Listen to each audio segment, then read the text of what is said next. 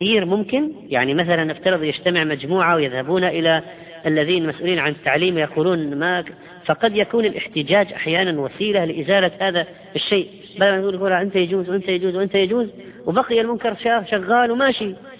فهناك أشياء. طيب التغيير هل هو ممكن؟ أن يسعى مثلا المخلصون إلى جعل مدرسة خاصة غير مختلطة. بأجور يتحملها الناس. هل هو ممكن؟ استنفاذ الوسائل قبل الحديث في قضية يجوز أو لا يجوز. طيب. يقول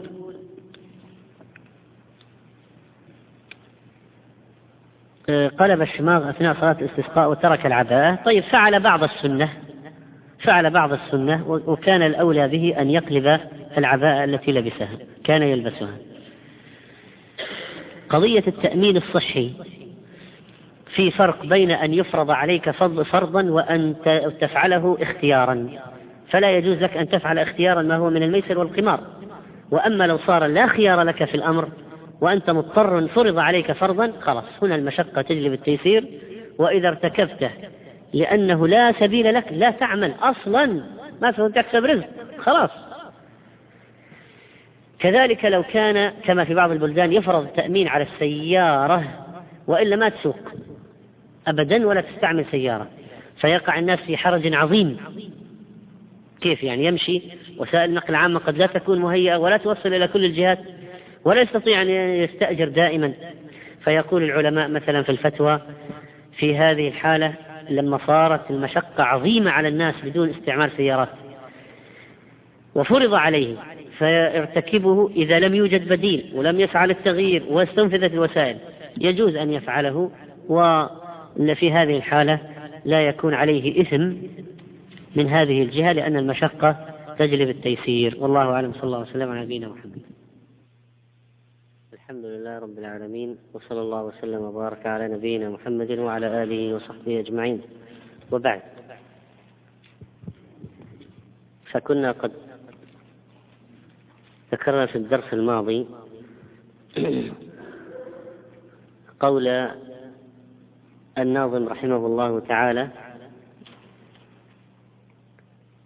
ومن قواعد الشريعة التيسير في كل أمر نابه تعسير وصلنا إلى هذا الموضع من تلك المنظومة وهذه قضية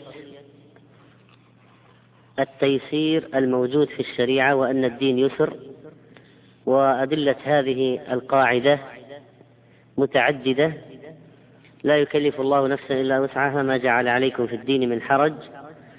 وعندما تتجاوز المشقة الحدود العادية والطاقة البشرية فإن الشريعة تأتي بالتخفيف وأسباب التخفيف متعددة. فمثلا السفر فيه رخص تتعلق بقصر الصلاة وتأخير الصوم والمسح أكثر من يوم وليلة وترك الجمعة وجواز التنفل على الدابة وكذلك المرض فيه رخص.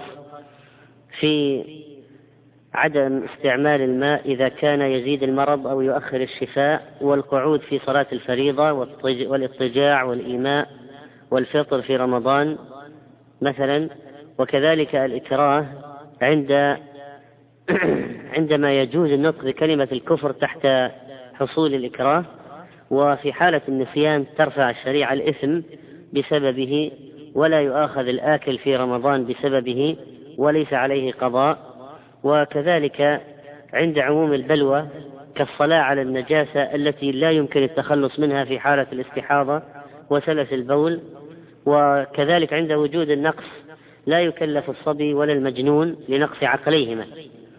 هناك رخص ورد فيها التخفيف في الشريعة. وردت هناك رخص وورد فيها التخفيف في هذه الشريعة. قد تكون رخصة إسقاط كإسقاط العبادات عند وجود الأعذار. مثلا يسقط الصلاة تسقط على عن الحائض والنفساء آه، وعدم وجوب الحج على من لا يجد النفقة. وهناك رخصة نقص إنقاص مثل قصر الأربعة إلى ثنتين وهناك إبدال كإبدال الوضوء والغسل بالتيمم عند عدم الماء. إبدال الركوع والسجود بالإيماء عند عدم القدرة على الركوع والسجود إبدال الصيام بالإطعام عند عدم القدرة على الصيام في رمضان وهناك رخصة تقديم كجمع التقديم في عرفات ورخصة تأخير كجمع التأخير في مزدلفة ورخصة اضطرار كالأكل من الميتة ولحم الخنزير عند نزول الهلكة. ورخصة تغيير مثل ما يحدث من التغيير في صلاة الخوف. فإذا إذا حصلت المشقة فإن الشريعة قد جاءت بالتخفيف. والأمر إذا ضاق اتسع وإذا اتسع ضاق وهذه من قواعد المندرجة تحت المشقة تجلب التيسير. فإذا صار الأمر ضيقا على المكلفين وشديدا جاءت الشريعة بالتفريج. وهكذا يحدث للمسلمين في صلاة الخوف فإذا كنت فيهم فأقمت لهم الصلاة فلتقم طائفة منهم معك. الآية فخفف الله عن المؤمنين في حال الخوف فرخص لهم الصلاة على هذه الكيفية. وكذلك فلما ضاق على المسلمين الله مسألة عدم الأكل من لحوم الأضاحي لأنه نهاهم عن الادخار. لما نهاهم عن الادخار في لحوم الأضاحي لأجل إطعام المساكين لأنهم لو ادخروا بقي هؤلاء بدون طعام. فلما نهوا عن الادخار لما نهوا عن الادخار اضطروا لأن يفرقوا الطعام الذي عندهم لأنهم لو حجزوه أكثر آه، فسد. لكن لما شق ذلك عليهم واحتاجوا إلى الادخار لأجل السفر يأخذوه معهم يتزودون به فالنبي صلى الله عليه وسلم قال لهم بأن بأنه نها كان نهاهم عن الادخار فوق ثلاث إنما نهيتكم آه، نهاهم من أجل الحاجة فكلوا وتصدقوا وادخروا. أيضا الأمر إذا ضاق اتسع يوجد بعض الحالات التي لا يكون فيها الرجال موجودون في أماكن معينة فتقبل فيها الشريعة شهادة النساء. بل وشهادة الصبيان دفعا لحرج ضياع الحقوق مثل شهادة الصبيان على بعضهم. لو لو صار بينهم شيء أو مقتلة فمات واحد من المتسبب؟ أو هناك صار أرش جناية. فقد يؤخذ بشهادة الصبيان مع أن الأصل أن لا يؤخذ بها. مثلا شهادة القابلة على الولد أن هذا ولد هذه مع أنها امرأة واحدة لأجل حفظ الأنساب. وهكذا. ثم قال رحمه الله تعالى وليس واجب بلا اقتدار ولا محرم مع اضطرار هاتان قاعدتان متفرعتان عن قاعدة المشقة تجلب التيسير. فلا واجب مع العجز ولا حرام مع الضرورة. وإذا عجز المكلف عن فعل سقط عنه سواء كان ركنا في عبادة أو شرطا أو واجبا ومثال لو أخذنا مثال في الصلاة خلف الصف جاء واحد بحث عن مكان في الصف ما وجد. ليس جنب الإمام لا يستطيع. ستفوت الصلاة. فصلى وحده خلف الصف فالراجح أن صلاته صحيحة لأنه عجز عن أن يصطف مع رجل مسلم آخر. وقوله وقوله ولا محرم مع اضطرار هذا إشارة إلى أن الضرورات تبيح المحظورات كما قال الله وقد فصل لكم ما حرم عليكم إلا ما اضطررتم إليه. فينقلب الشيء الحرام إلى جائز. وهذه الضرورة قد تكون في مثل الشخص الذي في صحراء لا يجد إلا ميتة فيأكل منها ويباح له الأكل بقدر الحاجة. يباح له الأكل بقدر الحاجة. كذلك فإن هذه الضرورة قد تكون في بعض في بعض الحالات لا يقبل فيها الترخص. فمثلا لو قالوا له إذا ما قتلت هذا المسلم قتلناك. وكان تهديدا جديا بالقتل فإنه في هذه الحالة لا يجوز له أن يقتل أخاه المسلم ولو أكره بالقتل لأن الأرواح في الشريعة متساوية. فلماذا يقتل أخاه ليقدم أو لينجو بنفسه؟ فمثل هذا يبقى محرما حتى في حال الضرورة حتى في حال الضرورة. فإذا أحيانا في الضرورة لا يجوز اقتراف الفعل أبدا فمسألة الاضطرار فيها تفصيل فيها تفصيل. والضرورات تقدر بقدرها. فاليمين الكاذبة لا تباح للضرورة وإنما يباح التعريض لأن الضرورة يمكن أن تندفع بالتعريض. والمضطر لا يأخذ إلا ما سد الرمق. المضطر لا يأخذ إلا ما يسد الرمق. كشف العورة عند الطبيب تكون على قدر الضرورة فلا يجوز أن يكشف أكثر من المقدار. وهذا أمر ينبغي أن يراعي الأطباء لأنهم قد يكشفون الثوب أو يأمرون المريض أو المريضة بالكشف آه، عن مكان أكثر من الذي يحتاج يحتاج يحتاج إليه للعلاج. يحتاج إليه للعلاج. قال رحمه الله وترجع الأحكام لليقين فلا يزيل الشك فلا يزيل الشك لليقين. فاليقين لا يزول بالشك واليقين لا يرتفع إلا بيقين مثله وهذه من القواعد. من أدلة هذه القاعدة قوله صلى الله عليه وسلم إذا وجد أحدكم في بطنه شيئا فأشكل عليه أخرج منه شيء أم لا أو ريح أم لا فلا يخرجن من المسجد حتى يسمع صوتا أو يجد ريحا. فهذه قاعدة عظيمة أن اليقين لا يزول بالشك. فلو أن الإنسان متأكد أنه توضأ وتطهر ثم حصل صوت في بطنه. ما ما درى هل هذا خرج خرج ريح إلى الخارج أم أنه بقي في البطن لم تتحر لم تخرج وأنها كلها حركة داخل البطن؟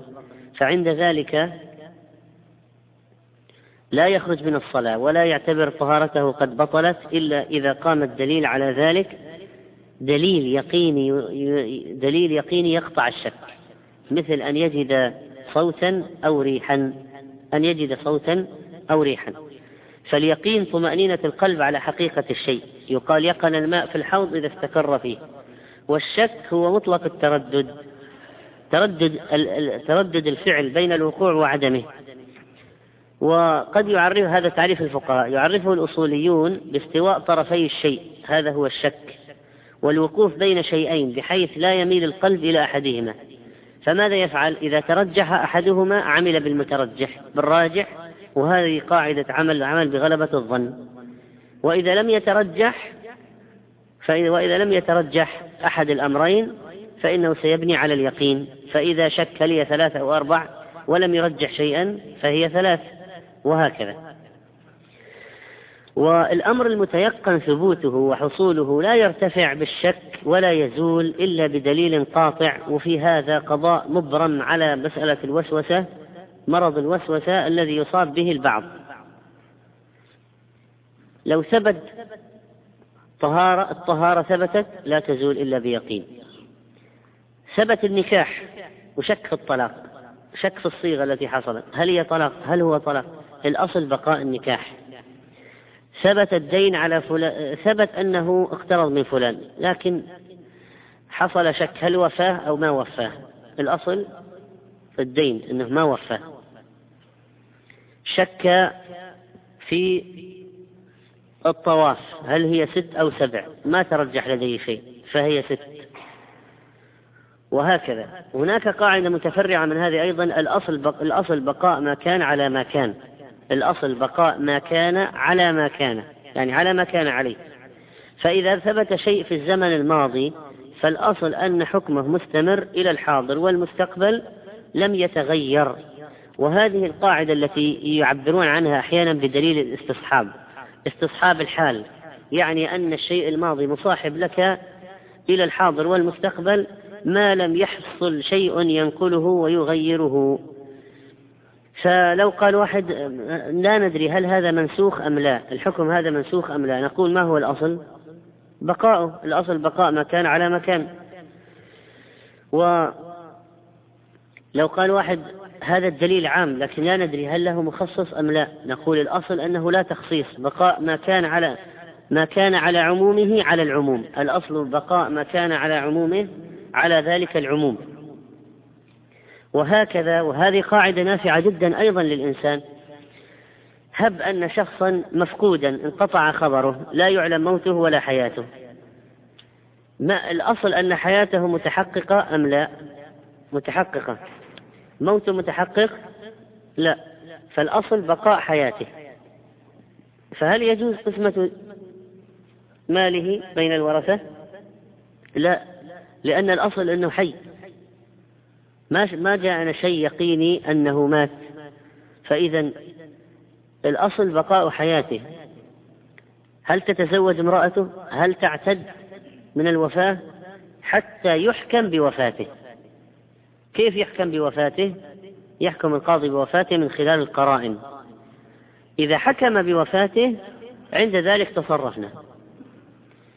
فالأصل إذا أن المفقود حي حتى نحكم بوفاته. إما يأتينا طبعا خبر يقيني هذا هو الذي ينهي المسألة أو تقوم القرائن الدالة على وفاته التي تشير إلى وفاته فنحكم بوفاته. فتصير القضية فيها غلبة ظن بقرائن معينة. لو واحد قام في رمضان فقال أنا ما أدري الفجر طلع أم لا فنقول الأصل بقاء ما كان على ما كان. واليقين لا يزول بالشك. ما هو اليقين؟ أن الليل موجود. ما هو الذي كان؟ الليل. الأصل بقاء ما كان على ما كان. فتأكل وتشرب. ما دمت متيقنا من ما دم ما دام الليل أصلا هو الموجود. والفجر وطلوع الفجر مشكوك فيه. فالأصل بقاء ما كان على ما كان. أحيانا يقولون الأصل براءة الذمة. وهذه قاعدة متفرعة من القاعدة السابقة. الأصل أن ذمة الإنسان بريئة. الأصل أن ذمة الإنسان بريئة. ولذلك صارت صار اليمين البينة على المدعي واليمين على من أنكر. ليش البينة على المدعي؟ لأن الأصل أن المدعى عليه ذمته بريئة. الأصل أن المدعى عليه ذمته بريئة. فلا يجوز لنا أن نحكم عليه بأن ذمته مشغولة. بأداء مال لشخص ونحو ذلك إلا إذا ثبت عليه ذلك. ولذلك قال البينة على المدعي لأن الأصل في المدعى عليه أن ذمته بريئة. وهذه مسألة مهمة في الحكم على الأشخاص والنظر إلى الأشياء. وقال رحمه الله والأصل في مياهنا الطهارة في والأصل في مياهنا الطهارة في والأصل في مياهنا الطهارة والأرض والثياب والحجارة. يعني أن الأصل في المياه وفي الأرض وفي الثياب وفي الحجارة الأصل أنها طاهرة. الأصل أنها طاهرة. هذه ممكن نقول إنها أيضا متفرعة من قاعدة اليقين لا يزول بالشك. رحمك الله. اليقين لا يزول بالشك. الأصل في الأعيان والأشياء الطهارة. فإذا ما ثبتت النجاسة فلا لا لا نقول بنجاستها. لو حتى قال أرض الحمام أرض الحمام الأصل ما هي ما الأصل ما هو في الأرض هذه؟ هذا الكلام. هذا السجاد يمكن الأطفال تبولوا عليه لكن ما هو الأصل فيه؟ الطهارة. إذا لا يمكن أن ننتقل عن الأصل ولا نحكم بزوال حكم الأصل إلا بيقين. وكذلك قل في الثياب ولو واحد قال ذهب ليستجمر فأخذ معه قال بس يمكن الحجارة التي أريد أن أمسح بها هذه أصلا مسح بها شخص غيري. نقول ما هو الأصل فيها؟ ما خل... الذي خلقها الله عليه. الأصل الذي خلقها الله عليه الطهارة. فلا فإذا لا نحكم بنجاستها بدون دليل. الماء المستعمل هذا الراجح فيه ما هو أن ما دام أنه طاهر إذا يجوز استعماله. يجوز استعماله. حتى ما ما وهذه القاعدة قد تفيد في ترجيح في الترجيح في بعض الأقوال. مثلا الكلب. الأصل الطهارة. لكن لما جاء الدليل على نجاسة لعاب الكلب حكمنا بذلك. طيب بدن الكلب. طبعا في خلاف. لكن من المرجحات أن بدنه ليس بنجس. مثلا شعره. أن الأصل الطهارة. هل ثبت دليل على نجاسة شعره؟ في دليل. إذا وجد دليل خاص قلنا به مثل ما قلنا في اللعاب وهكذا. قال والأصل في الأبضاع واللحوم والنفس والأموال للمعصوم. الأبضاع ما هي؟ جمع بضع وهو الفرج. الأصل في النكاح والأصل في هذا في الفروج التحريم أنه لا يجوز لا يجوز الاتيان والوطء فيه. الأصل أنه محرم. هذه خصوصية للأبضاع واللحوم والنفوس والأموال. الأصل في أبضاع الأصل في الفروج واللحوم والنفوس والأموال التي للآخرين إنها محرمة عليك. فروج النساء اللي في العالم الأصل أنها محرمة عليك. أموال الآخرين اللي في العالم الأصل أنها محرمة عليك. هذه ستنفع في أشياء كثيرة. لو جاء واحد قال هذه يمكن يعني هذول يمكن هذه الشركة تساعد اليهود سوف أسرق منهم. نقول ما هو الأصل في أموالهم؟ إذا الأصل أنها محرم انتهاكها ما يجوز تنتهك إلا بشيء يقيني. ترى هذه قواعد تضبط تصرفات الناس. لو أنها فهمت تريح من مسائل كثيرة جدا توضح مسائل. هذه أهمية القواعد الفقهية. الأصل في الأبضاع التحريم. لا يجوز وطء الفرج إلا بشيء يبيح وإلا الأصل أنه محرم في هذه الحالة. فلو طلق إحدى زوجاته. قال واحدة من زوجاتي طالق. طالق طالق. طيب. إذا عرفنا الآن قطعا أن واحدة منها من هذه الزوجات طلقت. أي واحدة؟ ما عين. جاء الليل قال أنت دورك يا فلانة. ماذا تقول له؟ تقول له الآن أنت حرمت في واحدة من زوجاتك ما يجوز لك أن تطأها. بتتها بالثلاث بينونة كبرى. لا يجوز أن يطأ ولا واحدة. حتى تقوم القرعة مقام الشاهد والمخبر بالضرورة في تعيين من هي التي حرمت عليه الآن. هذه هذا أحد الأقوال في أو أحد قولي الإمام أحمد رحمه الله في المسألة. فإذا ما عين تجرى القرعة واللي تخرج عليها نعتبرها هي التي طلقت ويحل له وطء الباقي. مثال آخر. قالت له أمه أنا متأكدة أني رضعت واحدة من بنات الجيران. لما أراد ابنها أن يخطب منهم لما أراد ابنها أن يخطب امرأة من واحدة من بنات الجيران عنده خمس بنات. راح يخطب امرأة منهن فقالت له أمه أنا متأكدة أنني رضعت واحدة من بنات من, من هذه البنات الخمس.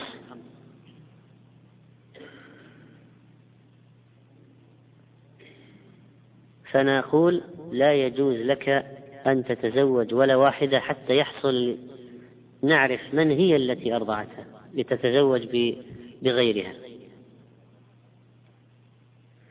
طيب لو واحد قال الأصل ما هو الأصل؟ الإباحة يعني إنه نقول لا هذه الأبضاع هذا واحد. اثنين نحن متيقنين أنه فيه رضاع هنا ما عندنا شك. لو كانت القضية أنها تقول يمكن المرأة التي تريدها هذه يمكن أرضعتها يمكن لا. نقول إذا تزوج إذا أردت. ما دام ما في يقين. لكن هي تقول أنا متأكدة أني أرضعت واحدة من هذه من هؤلاء البنات. والأصل في الأبضاع ما هو؟ التحريم. إذا نقول انتظر. هنا لا تتزوج في هذه الحالة ولا واحدة منهن. وينطبق على هذه الحالة إذا اجتمع حاضر ومبيح قدم الحاضر. لأن يعني في شيء يقيني حاضر. وفي وأيضا المبيح طبعا أنه يجوز في الأصل أن يتزوج ولكن يقدم الحاضر في هذه الحالة. طيب الذبائح ما الأصل فيها؟ التحريم. ولا يجوز أكلها إلا بعد التذكية من مسلم أو من كتابي. وكذلك نفوس الناس. لو واحد قال هذا ما أدري هو القاتل ولا نقتله. هذا أنا ما أدري هذا ارتد ولا لا. نقتله. نقول الأصل أن نفسه مصونة ومحترمة يعني لها حرمة فلا يجوز قتله إلا بأن يتيقن أنه قد ارتد. وهكذا الأموال. وضربنا مثل بالشركات التي بعض الناس يغيرون عليها. هي المسألة في الغالب هوى يريد الأرخص ويريد يأخذ بالسهل ويقول يمكن يعطون اليهود. وأنت الآن عندك تيقنت ثم هل هذا الإعطاء يصيرهم كفارا حربيين تحل أموالهم؟ هذه مسألة ينبغي بحثها أيضا. من هو الذي يحل ماله؟ المحارب الحربي. من هو الحربي الذي يحل ماله؟ ولذلك فإن عدد من هؤلاء ينتهكون وينهبون أموال الآخرين بحجج واهية وأشياء غير متأكد منها.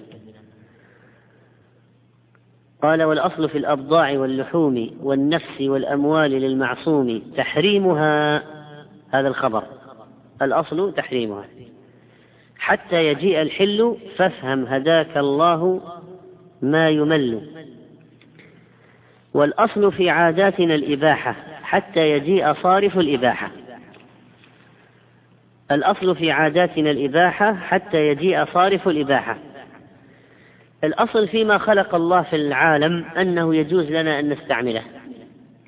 قال تعالى هو الذي خلق لكم خلق لكم ما في الأرض جميعا. فمن وين أخذنا الإباحة؟ من قوله لكم. خلق لكم ما في الأرض جميعا. أخذناه من قوله لكم فإذا امتن على عباده بأن خلق لهم ما في الأرض. فيجوز الأصل جواز الاستفادة مما هو موجود. فلو واحد قال هذه المعادن الموجودة ما حكم استعمالها هذه؟ نقول أصل فيها الإباحة. الأصل فيها الإباحة. آه، ما حكم التزين بالشيء الفلاني؟ نقول أصل الإباحة. ما حكم أكل الشيء الفلاني؟ نقول الأصل الإباحة. خلق لكم. ولذلك قال الله تعالى قل لا أجد فيما أوحي إلي محرما على طاعم يطعمه إلا أن يكون ميتة أو دما مسفوعا أو لحم خنزير. قل من حرم زينة الله التي أخرج لعباده؟ فالأصل فيها الإباحة. وهكذا. والنبي صلى الله عليه وسلم ذكر لنا أن ما سكت الله عنه فهو عفو. فاقبلوا من الله عافيته فإن الله لم يكن لينسى شيئا. فلو قال واحد الأصل في اللباس الملابس نقول الإباحة المأكولات غير الذبائح لأننا قلنا في الذبائح مسألة اللحوم الأصل فيها التحريم حتى يثبت تثبت التذكية. لكن هذه النباتات وهذه الأشياء الموجودة كلها من جهة الأكل غير اللحوم الأصل فيها الإباحة. و عادات الناس مثلا في بناء البيوت. نقول أصل فيها الإباحة حتى يرد شيء معين. يقول الفواكه هذه الخضروات نقول أصل فيها الإباحة. وهكذا. إذا لا حرج في استعمال الأشياء الموجودة في العالم. هذا الأصل. وكذلك ما اتبعه الناس من الطرق والوسائل والأساليب في الجو في البحر في البر في الفضاء الأصل إباحة ذلك. لو واحد قال ما حكم إرسال سفينة فضائية إلى المريخ؟ نقول أصل أشياء الإباحة الأصل فيها الإباحة. حتى يثبت مثلا أن هذا فيه إسراف بدون فائدة فالله لا يحب المسرفين. حتى يثبت أن هذه أن هذا مثلا ضار نقول الشريعة حرمت الضرر. وهكذا. جميع خامات الملابس كل خامات الملابس ما هو الأصل فيها؟ الإباحة. حتى يجي الدليل مثلا يقول الحرير للرجال لا. فنقول هذا استثناء. والقاعدة على ما كانت عليه. قال وليس مشروعا من الأمور غير الذي في شرعنا وليس مشروعا من الأمور غير الذي في شرعنا مذكور. هذه الآن تتحدث عن العبادات لأن لما قال مشروع عرفنا الآن أنه لا يتحدث عن أكل ولا شرب ولا لبس ولا العادات إنما يتحدث الآن في العبادات الأمور الم... التي شرعت. فالأصل في العبادات المنع. الأصل أنه ممنوع عمل أي عبادة إلا بدليل. وليس مشروعا من الأمور غير الذي في شرعنا مذكور. فهذا استثناء مما سبق. فلا يجوز إحداث عبادة إلا بدليل. والله سبحانه وتعالى يحكم ما يشاء ويشرع ما يريد. ولذلك قال عز وجل موبخا للمشركين أم لهم شركاء شرعوا لهم من الدين ما لم يأذن به الله؟ وقال صلى الله عليه وسلم من أحدث في أمرنا ما ليس منه فهو رد. فالابتداع هذا قد يكون في العقيدة كبدعة الجهمية والقدرية والمرجئة وقد يكون في العمل كبدع الخوارج. وهذه الصوفية طبعا فلهم بدع أصلية كبدعة المولد أو بدع إضافية كرفع الصوت بالصلاة على النبي صلى الله عليه وسلم بعد الأذان. الآن الصلاة على النبي صلى الله عليه وسلم بعد الأذان يصلى عليه. لو جاء المؤذن ورفع صوته بهذه الصلاة بعد الأذان وأضاف عبارة إلى الأذان جهرا. نقول هذه بدعة إضافية. فالبدعة الأصلية التي لم ترد في الشرع مطلقا. البدعة الإضافية وردت العبادة في الشرع لكن ليست على هذه الكيفية. فالزيادة والاختراع حصل في الكيفية وليس في الأصل. البدعة الأصلية حدث في الأصل. الاختراع حدث في الأصل. فإذا لا يجوز الإتيان بأي عبادة إلا إذا كانت موافقة للشرع وهناك دليل عليها. وهذا يحل لك كثير من الأشياء وتعرف حكمها بهذه القاعدة. ثم قال وسائل الأمور كالمقاصد واحكم بهذا الحكم للزوائد. هذه قاعدة مهمة أن الوسائل لا حكم المقاصد. الوسائل لا حكم المقاصد. الحج مأمور به أم لا؟ طيب ركوب السيارة إلى مكة ما حكمه؟ الحج هو العبادة المأمور بها. الوسيلة لهذا المقصد الشرعي. الوسيلة تأخذ حكم القصد. قتل النفس حرام المعصومة. شراء سكين لقتل النفس حرام. مع أن مع أن أصلا شراء السكين حلال. لكن لما صار وسيلة إلى حرام فهو حرام. طيب أمر الشرع بأمر لا يتحقق إلا بوسيلة. تصبح الوسيلة هذه واجبة. مثلا قال ما أستطيع أروح الحج إلا بالطيارة. نقول طيب يجب أن تسافر بالطيارة. يقول ما أستطيع أسافر بالطيارة إلا إذا حجزت. إيش حكم الحجز؟ حجز مقعد. واجب صار واجبا. فهذه الوسائل تعطى حكم المقاصد وإذا كان المقصد واجب صارت الوسيلة واجبة. الوسيلة التي لا يتحقق إلا بها الوسيلة التي لا يتحقق الواجب إلا بها تصبح واجبة. الشيء الفلاني حرام الوسيلة له تصبح حرام. وهكذا الوسيلة إلى المكروه والوسيلة إلى المستحب. تأخذ حكمه. ولو قال أنا لا يمكن أن أحفظ الأمانات التي عندي إلا إذا سجلت. نقول يجب عليك التسجيل.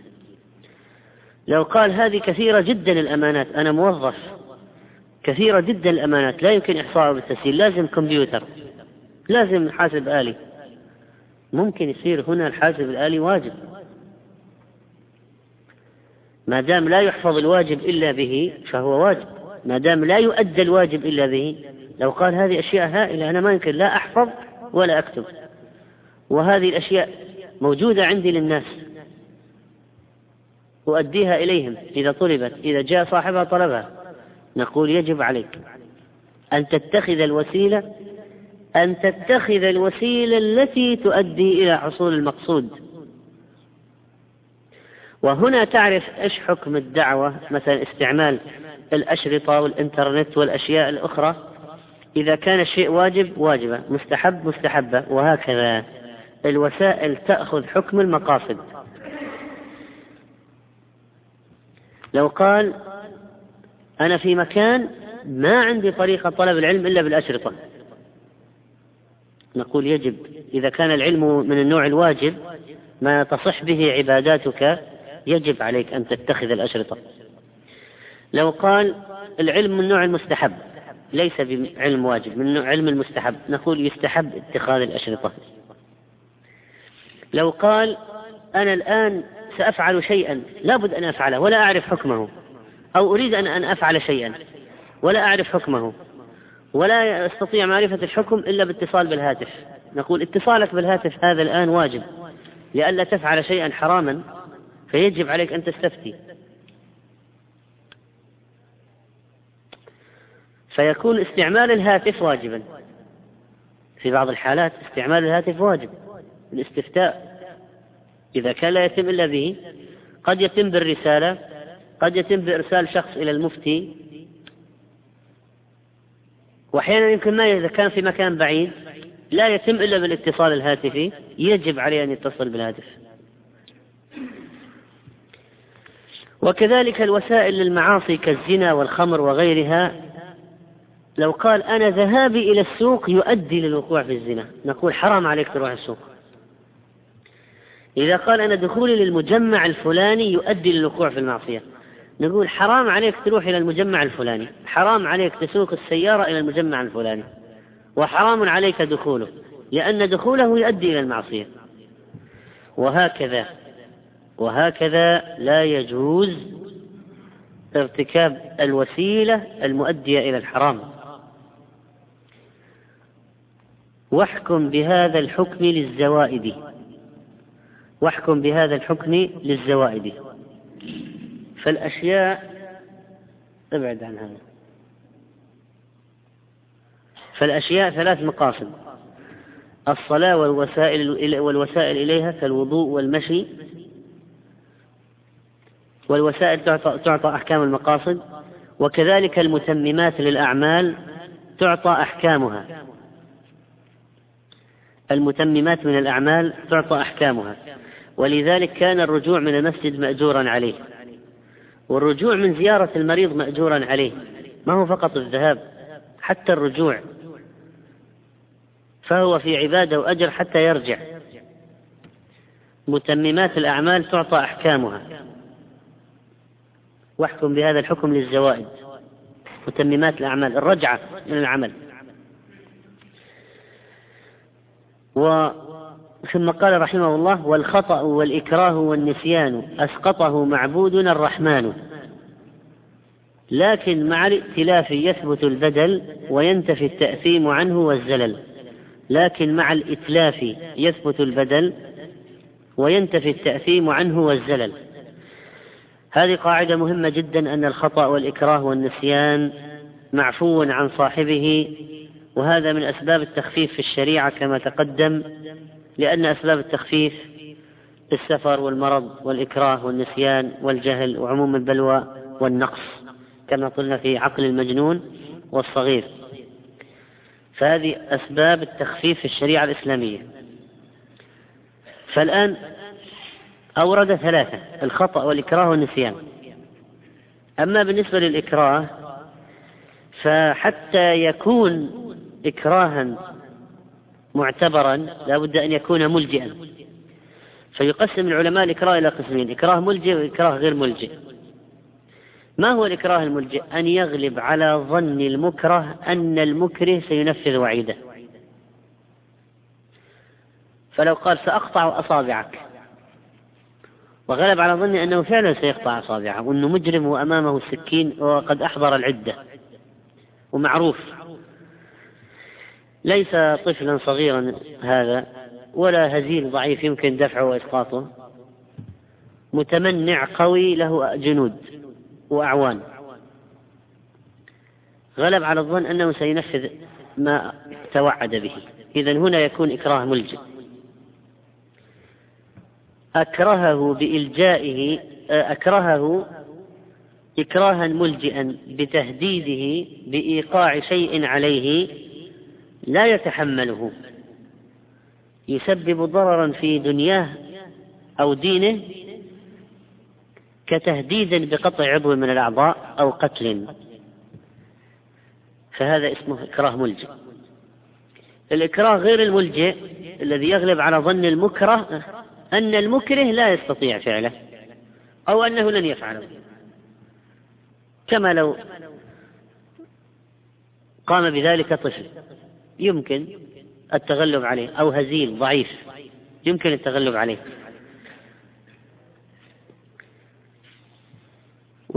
وقوله في البيت الذي بعده لكن مع الإتلاف يثبت البدل وينتفي التأثيم عنه والزلل. إذا الإنسان أتلف شيئا بالإكراه هل يأثم؟ لا. لكن هل يجب عليه الضمان؟ افرض قال إذا ما كسرت زجاج السيارة هذه قتلتك وإكراه ملجئ إكراه ملجئ فكسر الزجاج. وهذا ذهب المكره هل يجب على المكره التعويض صاحب الزجاج عن ثمنه؟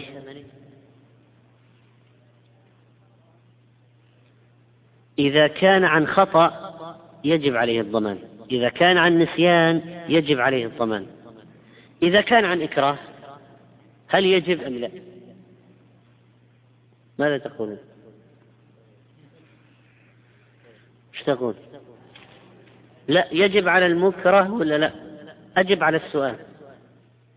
لا ما يجب عليه. غيره. يجب عليه؟ قال اكسر الزجاج كسرة. إكراه ملجئ.